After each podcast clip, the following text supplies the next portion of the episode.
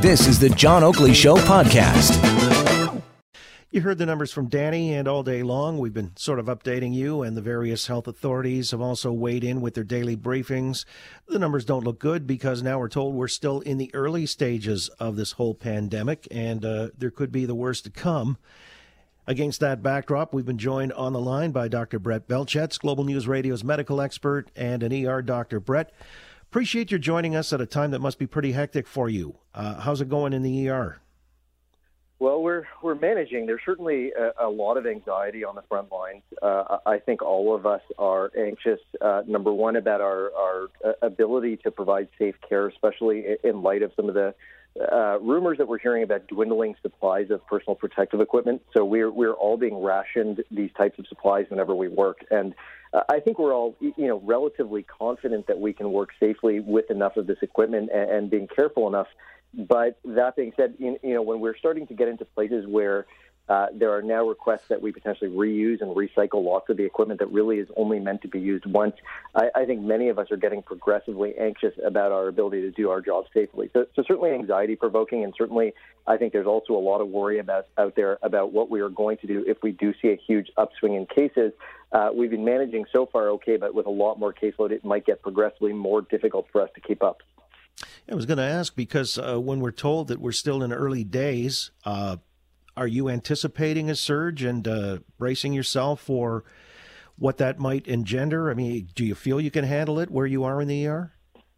Well, it's very hard to say because I, you know, we don't know what a surge looks like. We don't know how big it will be. I can tell you that our hospital systems, and you and I have discussed this many times, our hospital systems are operating at about 100% capacity at the best of times, and our intensive care units are basically full at the best of times. So there isn't a lot of spare capacity to give to a, a whole surge of new respiratory patients that we just you know weren't prepared to handle. So right now, you know, if I look at the hospitals where I work, our ICUs are, are definitely full. We are opening up new bed spaces.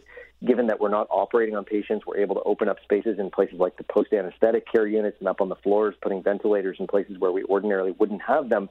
But very quickly, depending on the size of the surge, you know that type of capacity may be exhausted. The the other things that we also worry about is just uh, do we have enough healthcare providers to be handling multiple cases of critically ill patients coming at the same time?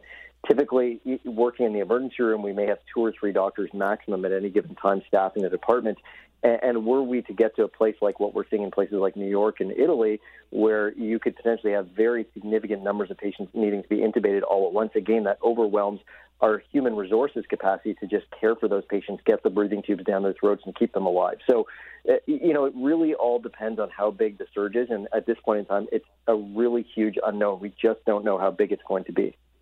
Well, isn't that really the crux of the whole uh, reason for us to be doing things dutifully, like social isolating or distancing, and uh, trying to tamp down the numbers or so called flatten the curve to avoid swamping the health system? That's exactly the reason why we're doing it, and there is generally a, a I would say, a, a, bit of optimism that that is working. The, the, feeling is that if we had not been doing that, we would have already been seeing extraordinarily larger increases in the uh, caseloads of very sick patients versus what we actually are seeing. So, walking into the departments now, yes, there certainly are increasing numbers of cases. Yes, we are intubating patients. Yes, patients are very sick with this. But we're not seeing that just incredible upswing in cases that you would tend to see in an epidemic that was out of control and spreading virally around the community. So I think everybody's efforts to, to isolate, to stay away from others are paying off, and they have resulted in us so far being able to keep up.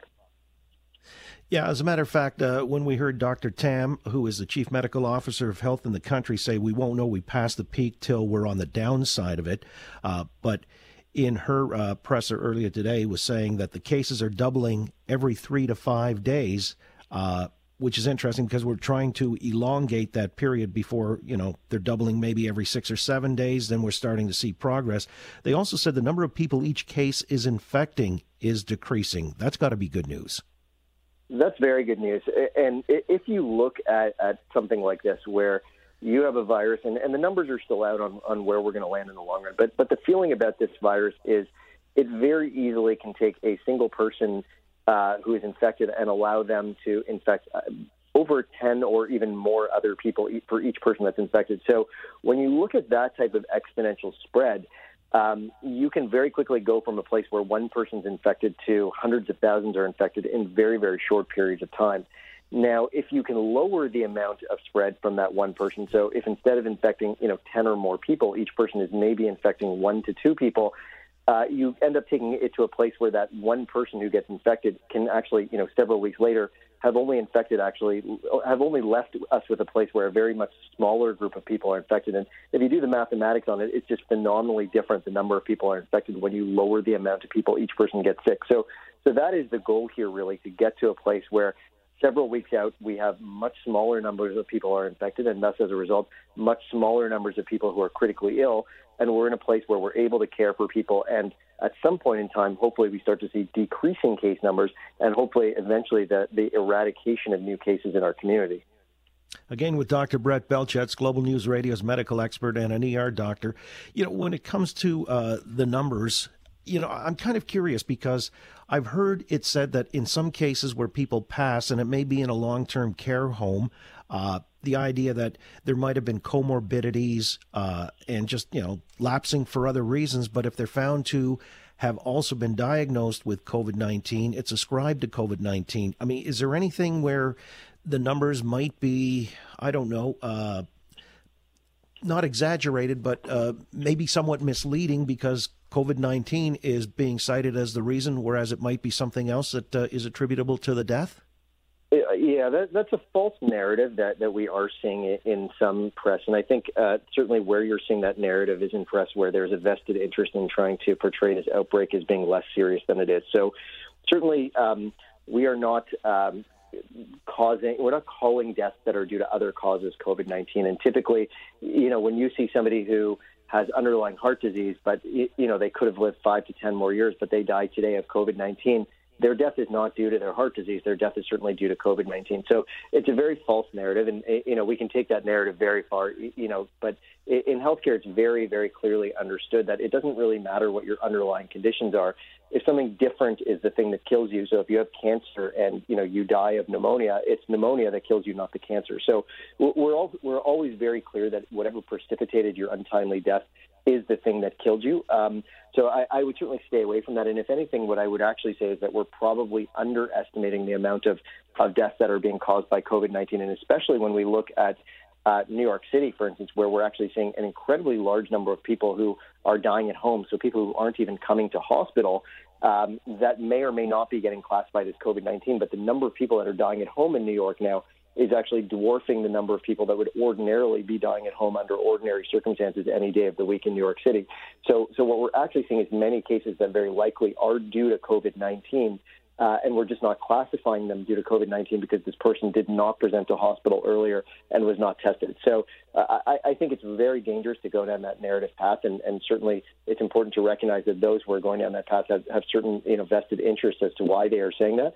If anything, I do think this is more serious than we actually do realize.